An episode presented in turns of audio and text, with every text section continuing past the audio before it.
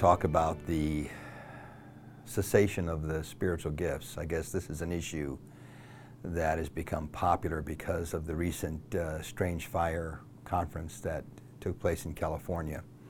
Let me just make a few comments about that. I think it's important when understanding the difference between the Pentecostal charismatic movement and those who are cessationists when it comes to extraordinary gifts of the Spirit is to see that there's a very fundamental difference in how these extraordinary gifts of the Spirit in texts like 1 Corinthians uh, 12 to 14 or the book of Acts, how they are viewed by those who still find those gifts to be relevant for today. In a sense, I see Pentecostals and Charismatics saying that these extraordinary gifts of the Spirit, which you find in the New Testament, uh, that they were not present merely to give rise to the New Testament canon, that they had a larger function, that they were there uh, as uh, signs of the coming kingdom, as um, means by which the people of God could gain a foretaste of that new world to come, um, as a way of also uh, vindicating the legitimacy of their message, uh, providing a means by which um, something of uh, God's transformative power could be extended to the world, and a means by which these signs could function to wake up people in the world and to help them to see that God is present, calling everyone to uh, the divine project for history. So when we hear people say that, well, these gifts were only there to verify apostolic authority and to give rise to the New Testament canon, and once that canon is complete, there's no need for them anymore. In fact, it's even dangerous to have them because they could end up competing with the canon. That whole argument sounds very strange to many of us.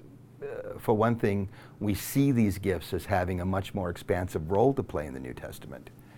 And for another thing, uh, I don't know how signs and wonders of the Spirit, if, they, if they really are from the Spirit, could end up in any way competing with the word that comes to us through the New Testament canon. Um, in fact, uh, Pentecostals or charismatics uh, tend to, and I think rightly, see the biblical word as the living measure of all that takes place in the church, uh, all that claims to be of the Spirit.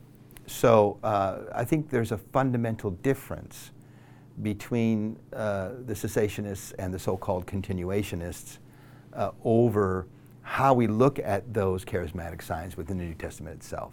Now, having said that, uh, I want to show some ecumenical openness. I am an ecumenist. I spent years uh, on the Faith and Order Commission of the National Council of Churches and have been involved in a few different bilateral dialogues. And one thing I've learned from the ecumenical movement is that when you fundamentally disagree with another Christian family, you should always seek to try to understand correctly what it is they're saying and what their intention is, uh, positively speaking.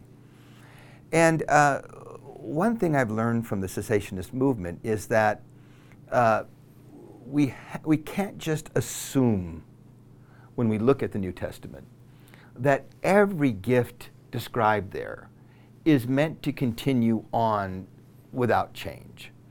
Uh, for example, when I look at 1 Corinthians chapter 12, verse 11, it says that uh, the Holy Spirit distributes the gifts diversely as He wills.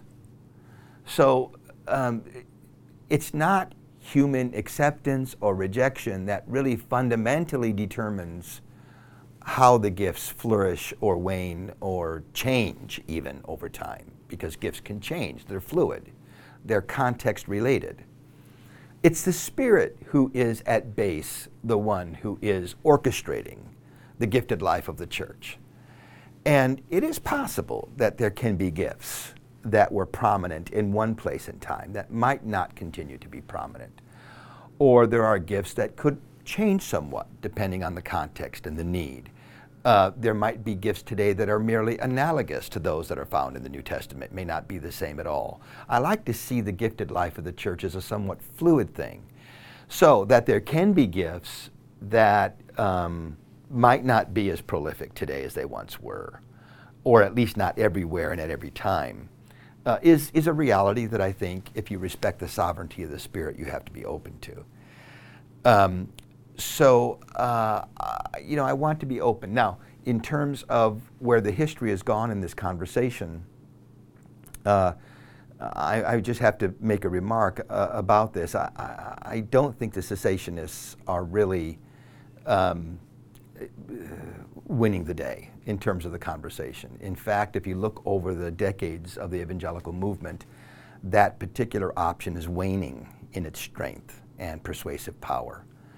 Um, it's, it's far less um, significant today in the evangelical movement than it was, say, only a generation ago. In fact, in my experience in the ecumenical movement, um, and I was involved for six years in the International Reformed Pentecostal Dialogue, the, the issue of cessationism didn't even come up. Um, it, uh, in fact, I didn't come across one single person who was a cessationist in any of the ecumenical uh, circles I, I traveled in. And I came to realize that that movement has become pretty much confined to certain pockets of uh, the conservative evangelical movement, particularly in the United States. Uh, and I think it's waning. Now, does that mean it's wrong? No. I mean, there are movements that have been marginalized who have something important to say. But I do think, in the light of that, that those who are at the forefront of this movement need to look very soul searchingly about uh, whether or not their understanding of these gifts might not be too narrow, uh, might not need to be expanded somewhat. Um, and rather than simply assuming that we need to listen to them, and I do think to some extent we need to, uh, they need also to listen to us. And in that way, I think uh, we might be able to illuminate each other.